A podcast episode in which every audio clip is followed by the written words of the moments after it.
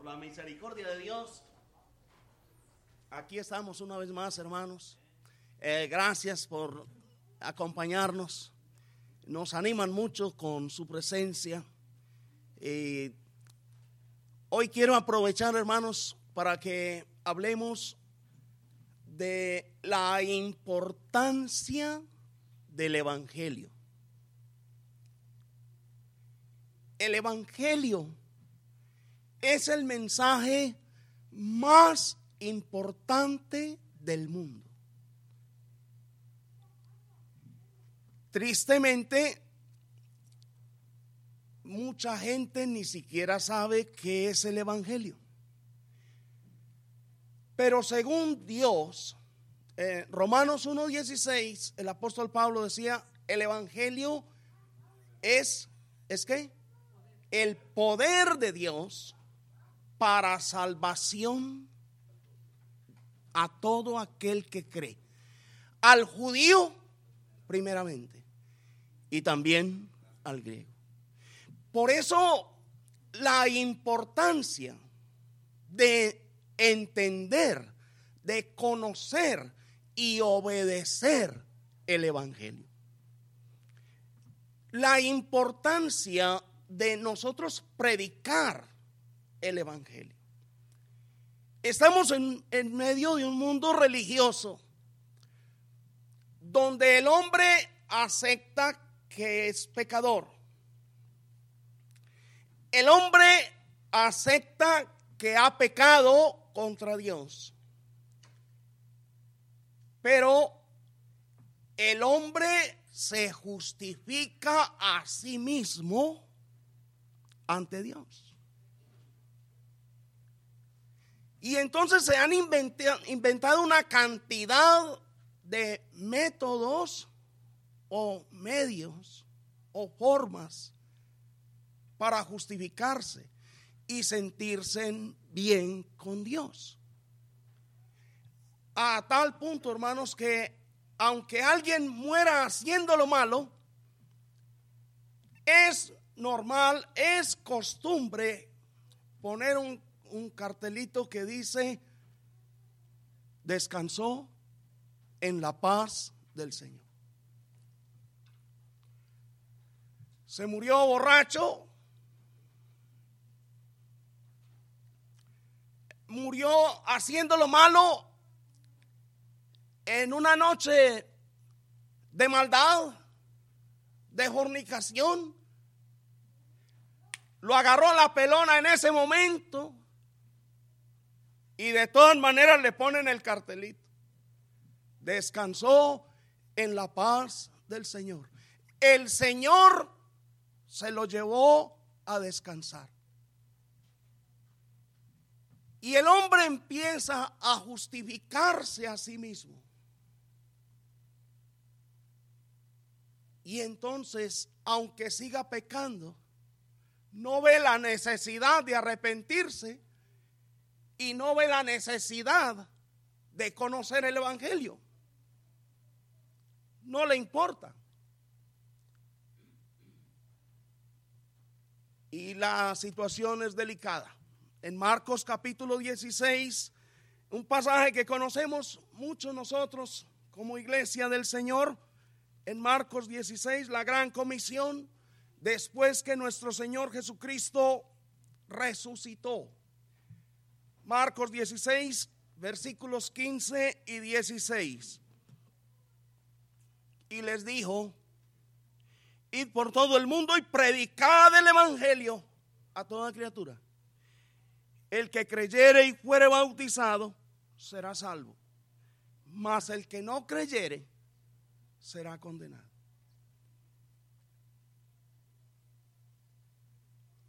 Muchas personas aún de, la misma iglesia,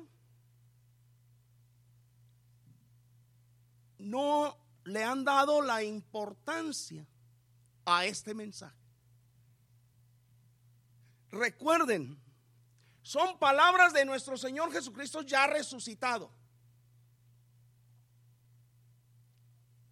Y Él dice, id por todo el mundo ¿Y qué es lo que hay que predicar? El Evangelio.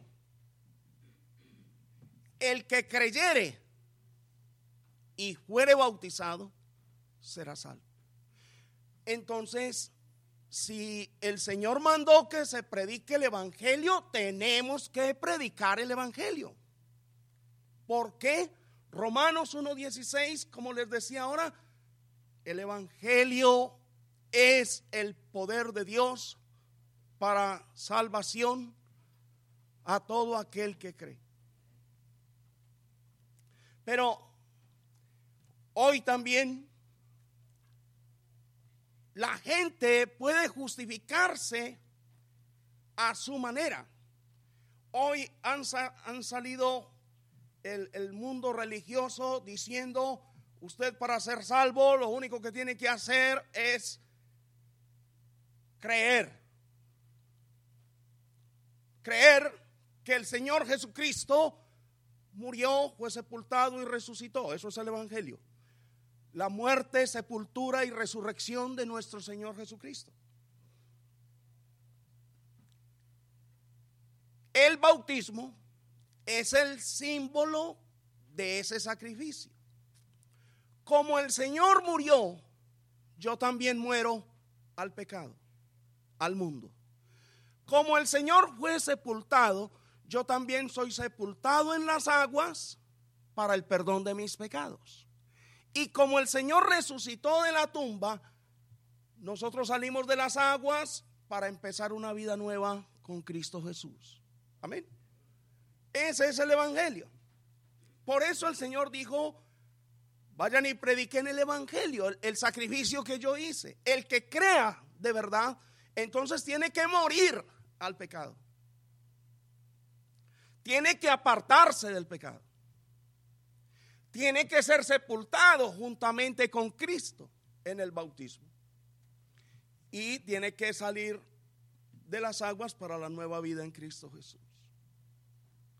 Pero muchas personas han sido engañadas en el mundo religioso porque les han dicho, hay es que creer y ya. Acepta al Señor en tu corazón y repite esta oración de fe.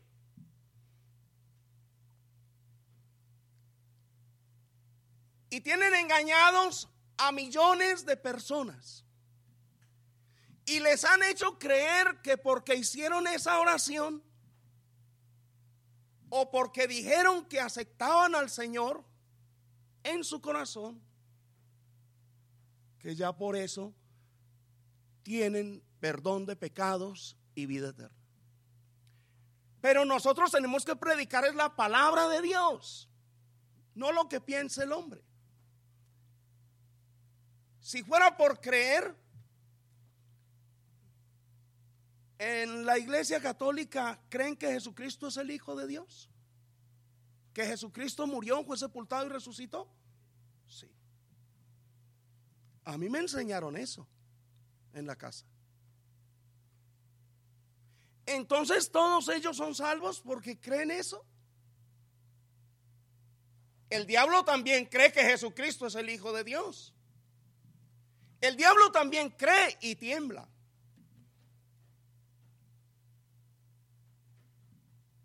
Pero nosotros no podemos tratar de justificarnos a nosotros mismos. Nosotros necesitamos entender la dependencia de nuestro Señor Jesucristo como nuestro Salvador. Una pregunta. La mujer adúltera fue justificada bajo el Antiguo Testamento o bajo el Nuevo. Antiguo Testamento. ¿Por qué? Porque el testamento con la muerte se confirma. El testamento no es válido entre tanto que el testador vive. Hebreos 9:16. Entonces, el ladrón en la cruz fue justificado bajo el Antiguo Testamento o bajo el Nuevo antiguo. ¿Por qué? Porque el Señor no había muerto. Entonces también viene la pregunta. ¿Alguno de nosotros podría ser justificado como fue justificada la adúltera? No. ¿Alguno de nosotros podría ser justificado y perdonado como el ladrón en la cruz? No. ¿Por qué? Porque el Señor no había muerto. Y después que Él murió y resucitó, Él dio la gran comisión. Y predicado el Evangelio a toda criatura. El que creyere y fuere bautizado será salvo. Y quiero que miremos el ejemplo de Saulo de Tarso, el apóstol Pablo. ¿En qué momento fue justificado el apóstol Pablo? ¿En qué momento le fueron perdonados los pecados a Saulo de Tarso? Todos los que hemos estudiado un poquito de la Biblia sabemos que el apóstol Pablo era un perseguidor de la iglesia, que él no creía en Cristo Jesús como Salvador. Él creía que a los cristianos había que matarlos. Pero se encontró con el Señor Jesucristo en el camino a Damasco, donde iba persiguiendo a los cristianos. Y en el camino a Damasco, el mismo apóstol Pablo dice en Hechos capítulo 22,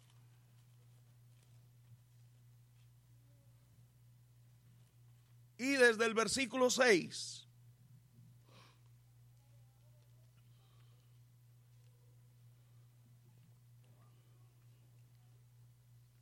Pero aconteció que yendo yo al llegar cerca de Damasco como a mediodía, de repente me rodeó mucha luz del cielo y caí al suelo y, una, y oí una voz que me decía, Saulo, Saulo, ¿por qué me persigues? Yo entonces respondí, ¿quién eres, Señor? Y me dijo, yo soy Jesús de Nazaret, a quien tú persigues. Y los que estaban conmigo vieron a la verdad la luz y se espantaron pero no entendieron la voz del que hablaba conmigo. Y le dije, ¿qué haré, Señor? Y el Señor me dijo, levántate y ve a Damasco y allí se te dirá todo lo que está ordenado que hagas. Eh, vamos a hacer un, un alto aquí un momento. Saulo le pregunta al Señor Jesucristo directamente, ¿qué quieres que yo haga? Él no creía en el Señor. Ahora cree. Y le pregunta, ¿qué quieres que yo haga? Y miremos la respuesta del Señor. Porque la respuesta del Señor es muy distinta a la de muchos en el mundo religioso hoy. Respuesta del Señor. Repito el versículo 10. Y dije, ¿qué haré, Señor? Y el Señor me dijo, levántate y ve a Damasco y allí se te dirá todo lo que está ordenado que hagas. El Señor no le respondió a Saulo, no, pues como ya creíste, con eso tienes. El Señor no le dijo a Saulo de Tarso, repite esta oración. El Señor no le dijo a Saulo de Tarso, ya no tienes que hacer nada porque la salvación no es por obras. Nosotros sabemos que la salvación no es por obras, pero sí tenemos que andar en las buenas obras de la vida nueva. Y dice el versículo 11, y como yo no veía a causa de la gloria de la luz, llevado de la mano por los que estaban conmigo, llegué a Damasco. Entonces uno llamado Ananías, varón piadoso según la ley, que tenía buen testimonio de todos los judíos que allí moraban, vino a mí y acercándose me dijo, hermano Saulo, recibe la vista. Y yo en aquella misma hora recobré la vista y lo miré. Y él dijo, el Dios de nuestros padres te ha escogido para que conozcas su voluntad y veas al justo y oigas la voz de su boca, porque serás testigo suyo a todos los hombres de lo que has visto y oído. Ojo al 16.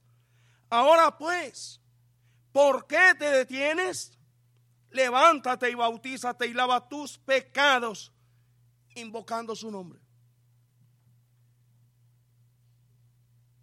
Hermano, no importa lo que usted crea, lo que mi tío crea, lo que mi mamá crea, no importa. Importa lo que diga Dios. Por eso la importancia de nosotros poder predicar el Evangelio. La necesidad de predicar el Evangelio. Pero hacerle entender a la gente el plan de Dios para su salvación para que la gente pueda renunciar a sus propias ideas y caprichos, a sus propias costumbres. Saulo de Tarso tenía que ser bautizado según el Señor Jesucristo. Sigue hasta Damasco. Allá se te dirá lo que está ordenado que hagas. Allá Dios le puso a Ananías y le dijo, levántate y bautízate y lava tus pecados. Sin el bautismo no hay lavamiento de pecados. No existe un solo versículo en la Biblia que diga que el bautismo no es para perdón de pecados. Todos los ejemplos de conversión en el libro de Hechos quedaron registrados con el bautismo. Pero hermanos, como hemos estudiado también, no se trata simplemente de meterme al agua. Muchos simplemente se meten al agua y ya. Y salen de las aguas y siguen la misma vida que traían de antes. Eso tampoco es bautismo. Eso no sirve para nada. Lo que sirve es que usted se bautizó, pero su vida cambió. Y se tiene que notar que usted sí le entregó la vida a Dios. Y usted tiene que mostrar frutos dignos de arrepentimiento. Por eso la importancia y la necesidad de nosotros ir por todo el mundo y predicar el Evangelio. Porque la gente no sabe esto. La gente no entiende esto. Aún después de bautizados, muchos siguen en el pecado y creen que de todas maneras son salvos. Y están justificados. ¿Por qué? Porque Cristo me perdonó. Y siguen pidiendo a Dios perdón. De la misma manera que les dije en alguna ocasión de, uno que se fue a confesar con el, con el cura y le dijo, Padre, perdóneme por la vaca que me robé la semana pasada y por la que dejé amarrada para ir por ella la semana entrante. Si estaba arrepentido.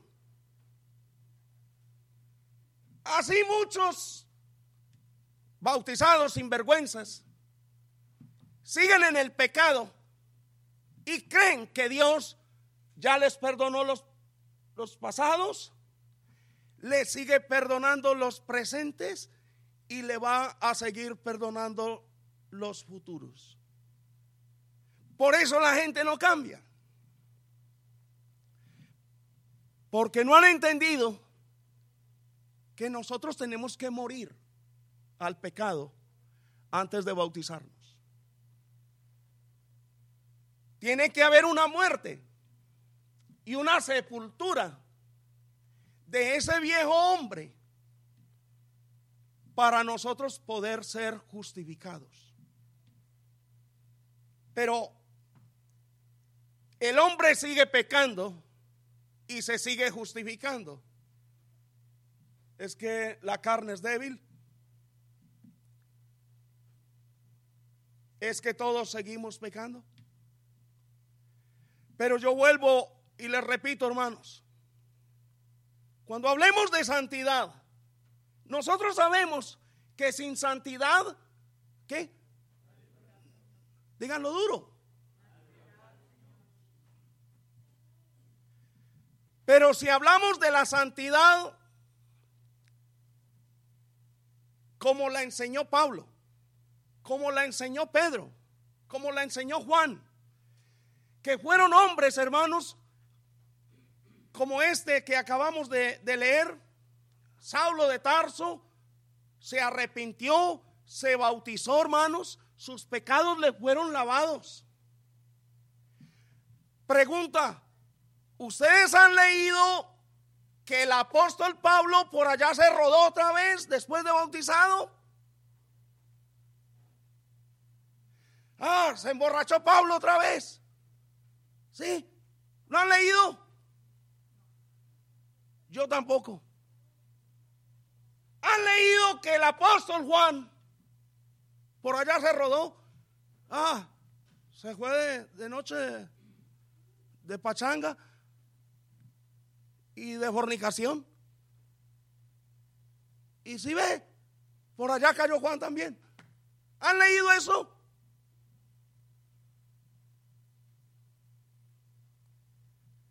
Por eso cuando hablamos de la santidad, hermanos, tenemos que hablar de ejemplos como el de Pablo, de ejemplos como el de Juan, no de un colombiano, el ejemplo de un colombiano, el ejemplo de un mexicano, enseñados a, la maldad, enseñados a, a fornicar, acostumbrados a mentir y a engañar.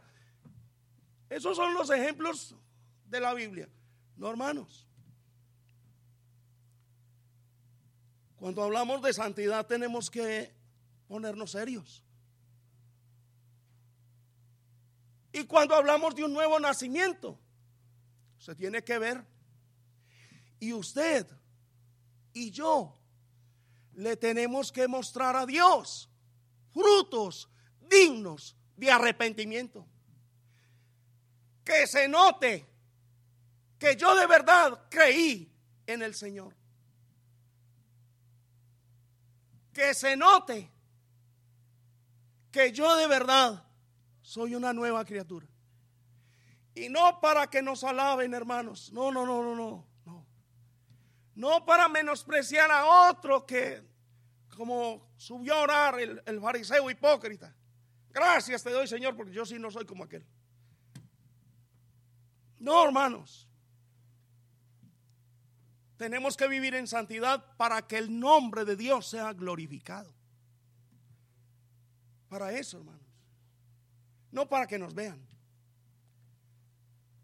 Porque de lo contrario, usted se va a tratar de comportar bien, pero cuando lo están viendo. Y ahí es donde viene el problema. Y el apóstol Pablo tenía un problema porque él ahora entiende que necesita el perdón de sus pecados. Entonces él le dice, le escribe a la iglesia en Roma, en capítulo 1,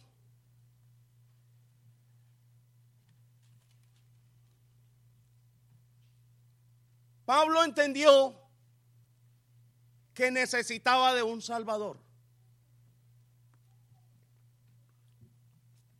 Pablo creía que él podía ser justificado por ser judío y por guardar la ley.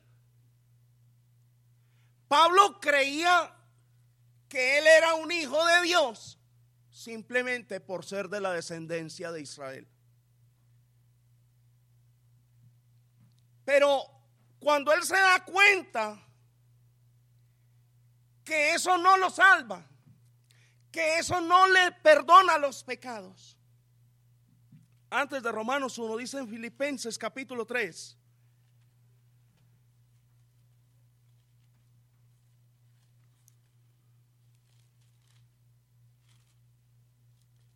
Eh, desde el versículo 4, Filipenses 3, 4. Aunque yo también tengo de qué confiar en la carne.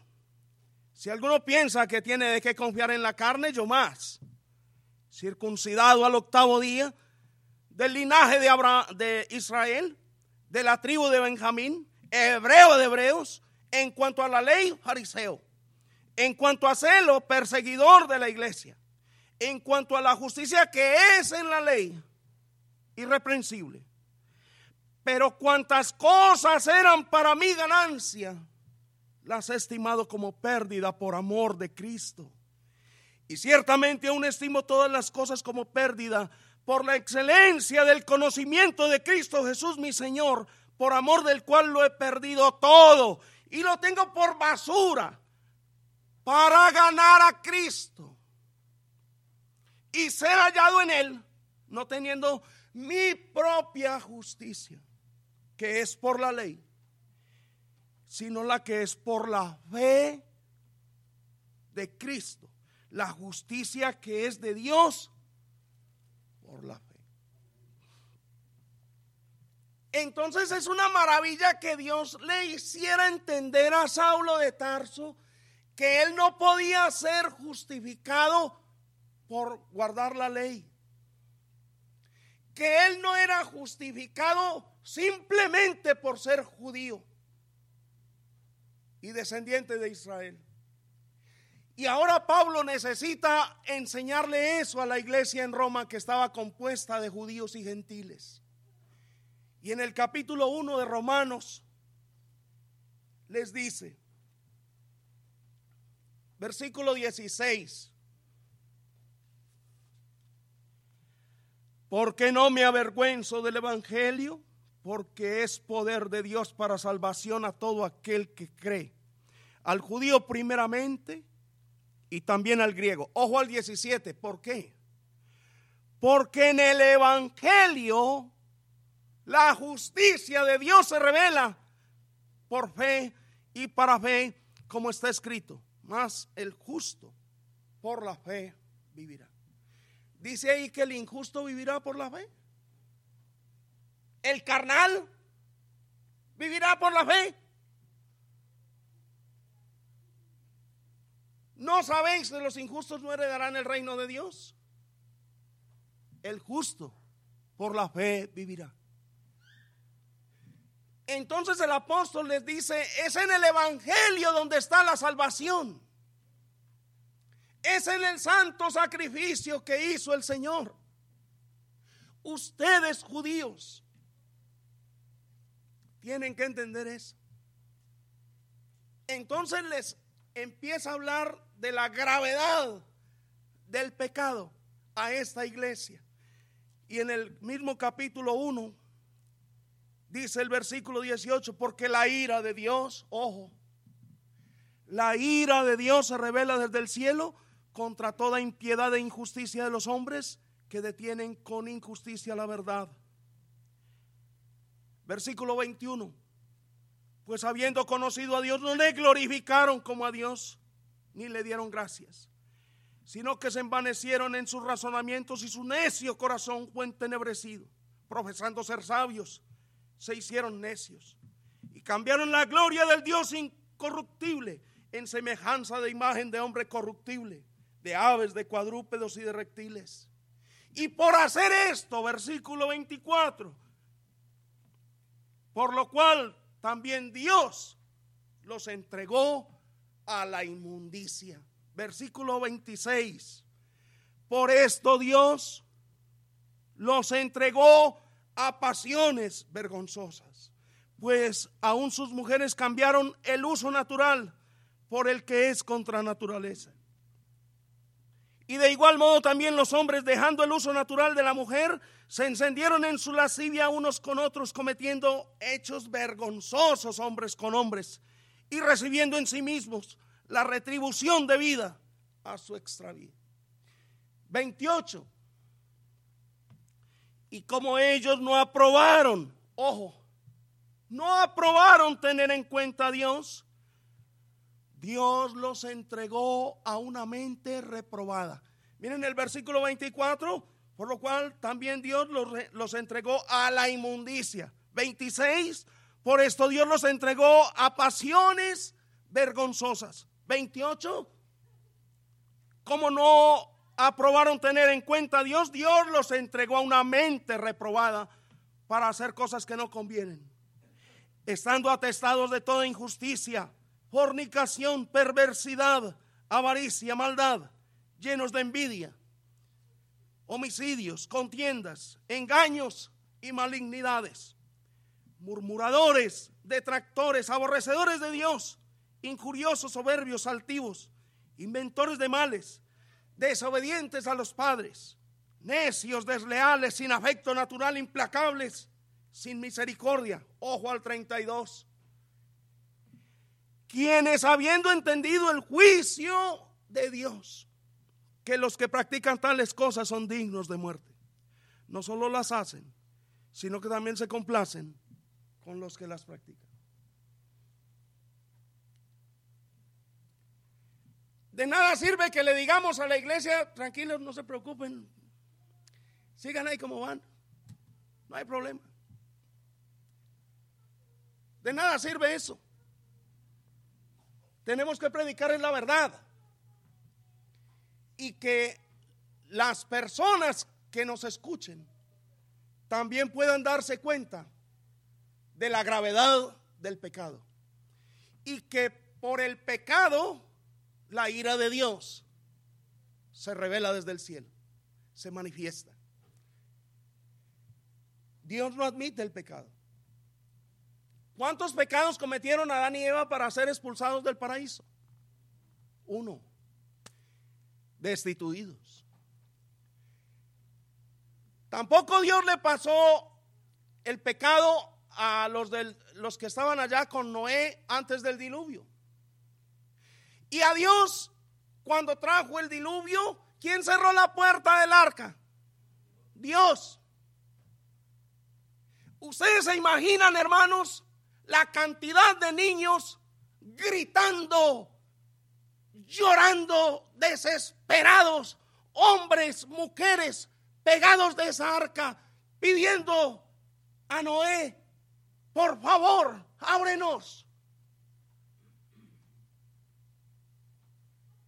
Y si esa puerta la hubiera cerrado un hombre, ¿qué habría hecho? La abre. La abre. Ay, no, que pesar. Ay, no, mi tío. Ay, ay, que pesar. Ay, mi niño. Mi hijo. Le abre. Pero Dios no se compadeció. Y no le abrió la puerta a nadie. Sodoma y Gomorra. Dios mismo les metió candela desde el cielo.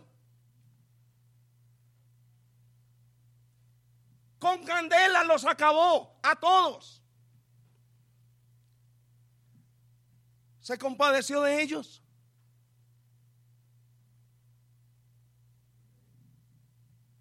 Por favor, hermanos, nosotros conocemos esa verdad. Y aún así vamos a pensar que el día del juicio Dios nos va a pasar el pecado por alto a nosotros.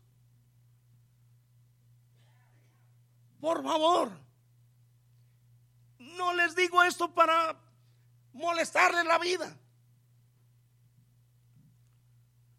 para aburrirlos hablando contra el pecado. Yo se los digo porque quiero que ustedes también sean salvos Y solamente por el Evangelio, si lo obedecemos, podemos ser salvos. Usted quiere a su mamá, usted tiene que ir a predicarle el Evangelio a su mamá. Ah, pero es que ya como que no cree, como que no le gusta. De todas maneras, predíquele. Enséñele qué hizo el Señor por nosotros. Pero los dejamos morir en la borrachera, los dejamos morir en la fornicación. Sabemos que están en pecado y nos quedamos calladitos. Se murieron. Ay, que Dios tenga misericordia. Misericordia. Usted se ha inventado un Dios. Pero el Dios de la Biblia no va a tener misericordia. Él hizo matar a su hijo en la cruz. No para que nosotros sigamos en la maldad, sino como le dijo a la adúltera, mujer, ninguno te condenó. Yo tampoco te condeno. Vete y no peques más. Y ojo, hermanos, aquí el apóstol habla de la gravedad del pecado. Cómo nos apartamos de Dios. Cómo hemos vivido en la maldad. Pero voltea el mensaje hacia los judíos, porque ahí está hablando de lo que acabamos de leer, está hablando del mundo gentil, del mundo entero, malo. Pero en el capítulo 2, voltea el mensaje hacia los judíos y les dice, capítulo 2, versículo 1.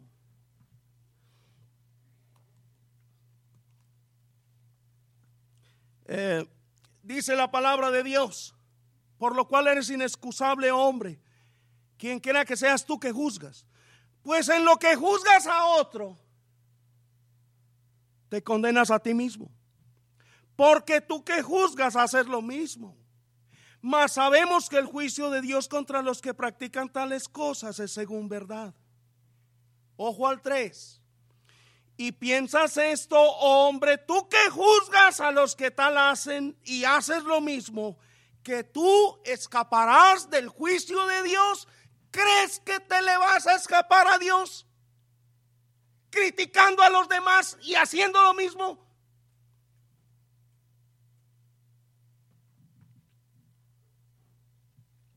No tenemos tiempo, hermanos,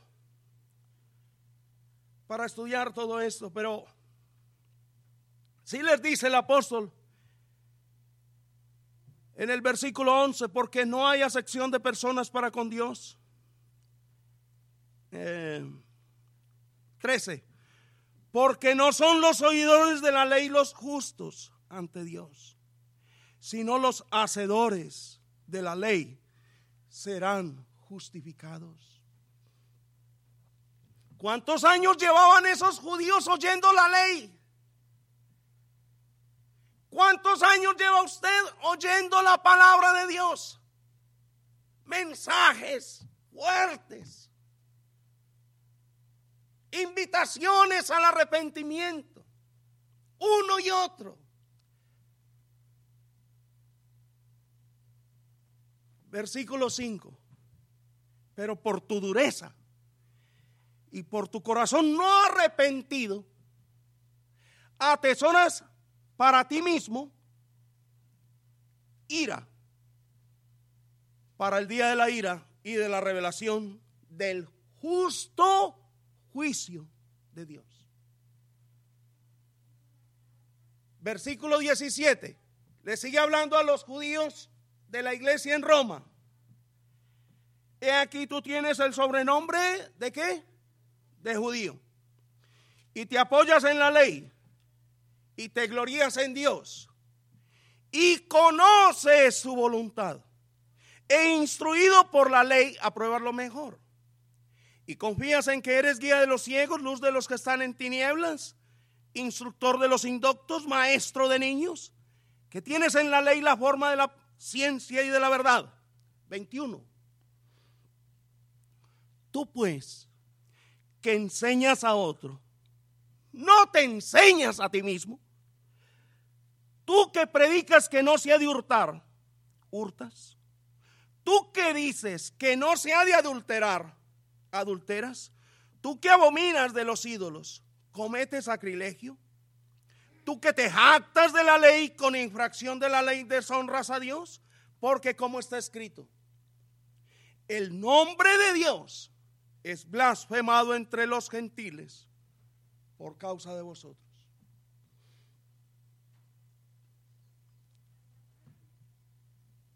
¿A usted le gusta predicar? ¿A usted le gusta enseñar a otro? La pregunta es la misma. ¿Tú que enseñas a otro? ¿No te enseñas a ti mismo? ¿Tú que dices que no se debe hurtar y hurtas? ¿Enseñas que no se debe mentir y mientes? ¿Que no se debe adulterar y cometes adulterio? ¿Crees que escaparás del juicio de Dios?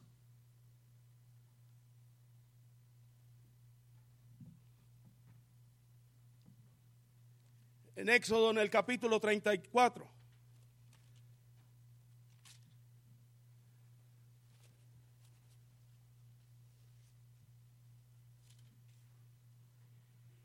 Dice la palabra de Dios, versículos 6 y 7.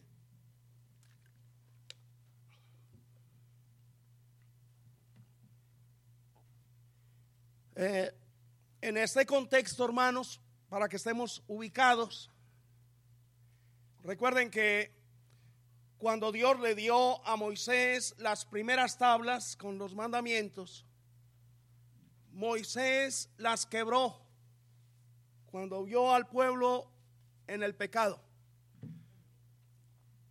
Entonces Dios le dice a Moisés, vuelve a subir y trae otras dos tablas. Entonces Moisés subió con las tablas y Jehová se presentó ante Moisés y le dice para Moisés y para toda la humanidad, ¿quién es Jehová? Versículo 6. Y pasando Jehová por delante de él, proclamó, Jehová, Jehová, fuerte, misericordioso y piadoso, tardo para la ira y grande en misericordia y verdad, que guarda misericordia a millares, que perdona la iniquidad, la rebelión y el pecado. Ojo, y que de ningún modo tendrá por inocente al malvado. Les he puesto el ejemplo de un violador de niños que es agarrado por la ley y es presentado en juicio, llevado a juicio. Pero el día del juicio, el juez con toda la evidencia en contra de este hombre, sale y dice a toda la audiencia, bueno, la verdad yo soy un juez de paz. Yo soy un juez de amor. Por, por lo tanto, decreto que este hombre es inocente y que se vaya para la casa. ¿Quedaríamos contentos nosotros con ese juez? ¿Amaríamos nosotros a ese juez? ¿Diríamos que ese es un juez de amor?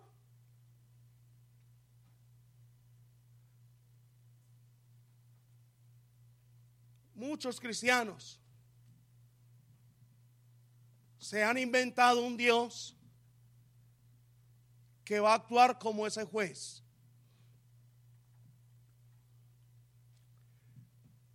Ah, usted ha pecado. Ah, usted ha sido malo. Ah, usted ha sido fornicario, fornicaria, no importa. Venga, siga para el cielo, siga. Vamos a vivir juntos en el cielo. Voy a hacer de cuenta que no has hecho nada. ¿Ustedes creen que Dios va a orar así, hermanos? Aquí lo dice. Jamás Dios tendrá por inocente al malvado. Pero si Dios no puede dar por inocente al malvado, al culpable, ¿cómo es que a nosotros sí nos declara justificados? Volvamos a Romanos, hermanos, capítulo 6.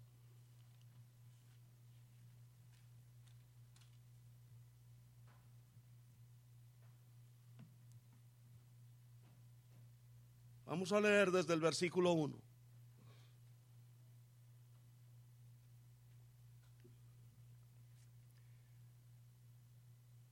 ¿Qué pues diremos? ¿Perseveraremos en el pecado para que la gracia abunde? En ninguna manera. Porque los que hemos muerto al pecado, ¿cómo viviremos aún en él? ¿Cómo vamos a seguir pecando si ya dijimos que nos arrepentimos y que fuimos muertos y sepultados con Cristo? Versículo 3. ¿O no sabéis que todos los que hemos, se incluye el apóstol Pablo, los que hemos sido bautizados en Cristo Jesús, hemos sido bautizados en su muerte? Porque somos sepultados juntamente con Él para muerte por el bautismo, a fin de que como Cristo resucitó de los muertos por la gloria del Padre, así también nosotros andemos en vida nueva. Porque si fuimos plantados juntamente con Él en la semejanza de su muerte, Así también lo seremos en la de su resurrección, sabiendo esto, que nuestro viejo hombre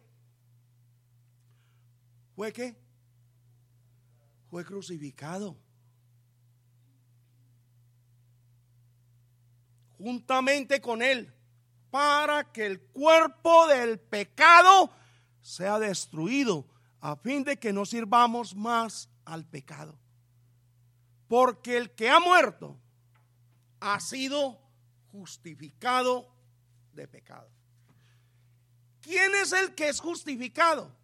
¿Cómo es justificado el hombre?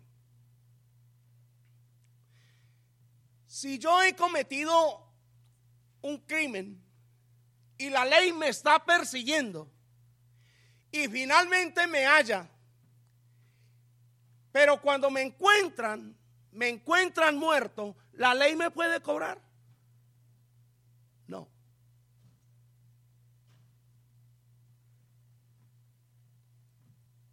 Cuando hemos cometido todo tipo de pecados, hermanos,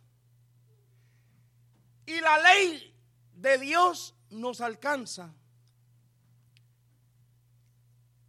pero cuando nos alcanza, nos alcanza muertos en Cristo Jesús, muertos y sepultados con Cristo Jesús. Ahí ya no hay cómo recibir el castigo. En otras palabras, el pecado mío o lo paga el Señor Jesucristo con su muerte en la cruz y yo muriendo al pecado con Él y siendo sepultado y resucitado con Él o lo pagamos en la condenación eterna. No hay otra forma, porque Dios no puede pasar por alto el pecado. Por eso en el sacrificio del Señor Jesucristo está el amor y al mismo tiempo se manifiesta la justicia de Dios. El amor porque nos ha amado, porque al Señor Jesucristo no lo entregó Judas. Al Señor Jesucristo no lo entregaron los, los sacerdotes judíos. Al Señor Jesucristo lo entregó su propio Padre, porque de tal manera amó Dios al mundo que, que ha dado a su Hijo y lo hizo matar en la cruz y cargó en él todos nuestros pecados para que nosotros tuviéramos la oportunidad que tuvo la adúltera. La oportunidad de arrepentirnos y de recibir el perdón de nuestro Dios. Pero ¿qué hay que hacer con este cuerpo? Versículo 6. Sabiendo 6:6 de Romanos, sabiendo esto, que nuestro viejo hombre fue crucificado juntamente con él. ¿Se acuerdan del apóstol Pablo en Galatas 2:20? Con Cristo estoy juntamente crucificado. Y ya no vivo yo, mas vive Cristo en mí. Ya no me importa lo que yo pensaba.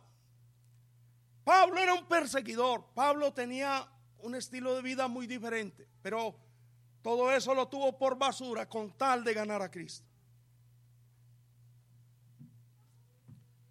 Aquí, lo que nosotros tenemos que hacer con este cuerpo es crucificarlo. Que de verdad se note que nosotros morimos. En el capítulo 7 de Romanos, para ya estar concluyendo, hermanos, dice el apóstol Pablo en el versículo 24, miserable de mí, ¿quién me librará de este cuerpo de muerte?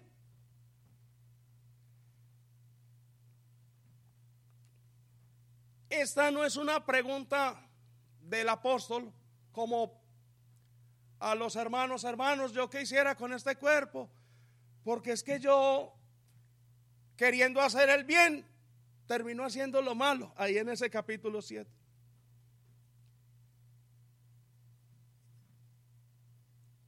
El apóstol Pablo dice esta expresión. ¿Quién me librará de este cuerpo de muerte? Es una pregunta de retórica que tiene la, respuesta en sí misma. Como cuando le preguntaron, eh, se preguntaban los del pueblo, viendo al Señor Jesucristo, oye, ¿no es este Jesús el hijo de José y María? ¿No están sus hermanas y sus hermanos, Jacobo, José, Simón y Judas con nosotros? Ellos no están preguntando para que les afirmen, sino que con la misma pregunta están confirmando la respuesta. Y le escuché, hermanos, una explicación a un hombre aquí en, en Houston sobre este versículo. Un hermano muy, muy especial y hablaba de esta expresión, miserable de mí. ¿Quién me librará de este cuerpo de muerte? Entonces él decía que el apóstol Pablo también era romano, ciudadano romano. Y que también como ciudadano romano, Pablo conocía perfectamente la ley romana. Y en la ley romana había un castigo, hermanos, para un asesino, por ejemplo. Y ustedes lo pueden mirar en internet también. Y lo buscan como castigo eh, romano, pena de muerte, cuerpo muerto. Y consistía este castigo, hermanos, en que al asesino lo condenaban a muerte. Pero la condena la tenía que pagar con el cadáver adherido a su propio cuerpo. Lógicamente no, no duraba mucho tiempo, pero le amarraban el cadáver de la persona que había matado. Y dicen que a veces se lo amarraban de frente y era imposible que el hombre condenado se pudiera zafar de él. Y a veces se lo amarraban en la espalda, otras veces de frente. Y este hombre tenía que ver cómo ese cadáver le iba ah, traspasando todos los gusanos y todas las infecciones al condenado. Entonces ese condenado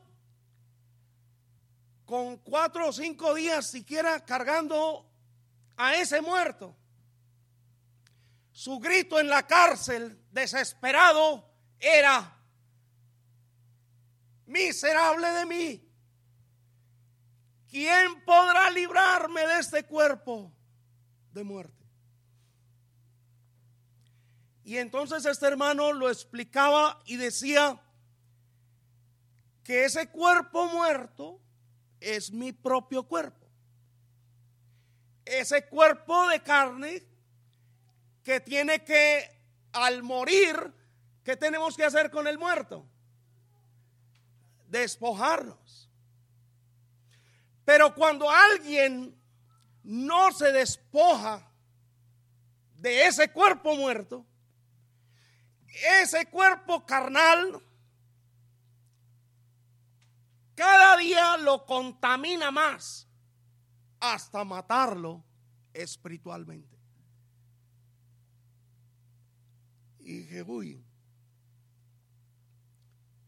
de verdad vale la pena, hermanos, que nos safemos de este cuerpo de pecado, que renunciemos a toda impiedad, porque hermanos, si usted no hace morir la carne, entonces la carne lo va a matar a usted. Si usted no hace morir las obras de la carne, esas obras de la carne lo van a matar a usted. Y por eso, hermanos, en el capítulo 8 dice el versículo 1. Ahora pues, ninguna condenación hay para los que están en Cristo Jesús, los que no andan conforme a la carne, sino conforme al Espíritu, hermanos. Capítulo 12 y nos vamos.